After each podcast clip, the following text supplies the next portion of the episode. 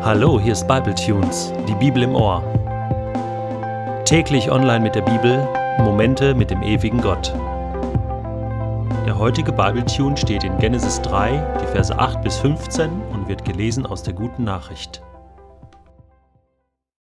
Am Abend, als es kühler wurde, hörten sie, wie Gott der Herr durch den Garten ging. Da versteckten sich der Mensch und seine Frau vor Gott zwischen den Bäumen. Aber Gott rief nach dem Menschen, Wo bist du? Der antwortete, Ich hörte dich kommen und bekam Angst, weil ich nackt bin. Da habe ich mich versteckt. Wer hat dir gesagt, dass du nackt bist? fragte Gott. Hast du etwa von den verbotenen Früchten gegessen? Der Mensch erwiderte, Die Frau, die du mir an die Seite gestellt hast, gab mir davon, da hab ich gegessen. Gott der Herr sagte zur Frau, Was hast du da getan? Sie antwortete, Die Schlange ist schuld, sie hat mich zum Essen verführt. Da sagte Gott der Herr zu der Schlange, Verflucht sollst du sein wegen dieser Tat. Auf dem Bauch wirst du kriechen und Staub fressen dein Leben lang, du allein von allen Tieren. Und Feindschaft soll herrschen zwischen dir und der Frau, zwischen deinen Nachkommen und den ihren.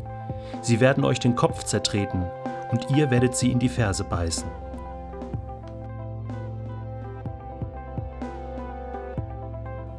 Am Abend, als es kühler wurde, kam Gott in den Garten. Ist es nicht Wahnsinn?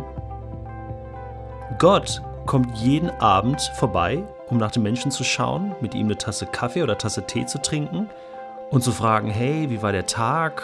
Ist alles klar? Was gibt's Neues? Das war Gartenalltag. Das war völlig normal. Gott wollte mit dem Menschen den Alltag verbringen. Sich nicht nur am Sonntag treffen, sondern jeden Tag mit dem Menschen zusammen sein.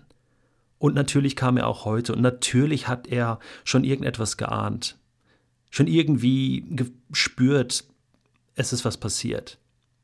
Und er vermisst den Menschen. Gott ruft nach dem Menschen. Mensch, wo bist du? Das ist die Frage Gottes, die seither durch die jahrtausendalte Menschheitsgeschichte schallt. Gott ist auf der Suche nach uns Menschen. Und der Mensch, er hat Angst vor Gott. Er versteckt sich. Er versteckt sich vor, vor seinem Gott, vor seinem Schöpfer, vor seinem Ebenbild, der ihn geschaffen hat. Der Mensch läuft vor Gott davon. Er will lieber gottlos sein. Aber Gott will den Menschen konfrontieren mit der Wahrheit, konfrontieren mit dem, was passiert ist. Und er fragt ihn, was ist passiert? Hast du von der Frucht gegessen? Wie ist das passiert? Und der Mensch hat nichts Besseres zu tun, als die Schuld zu verschieben. Zuerst sagt Adam, es war die Frau, dann sagt Eva, es war die Schlange, und ständig versucht der Mensch, seine Schuld auf den anderen zu schieben. Und zum Schluss muss man eins sagen, das Böse war nun in die Welt gekommen. Das Böse hatte nun den Menschen ergriffen. Aber Gott akzeptiert diesen Zustand nicht.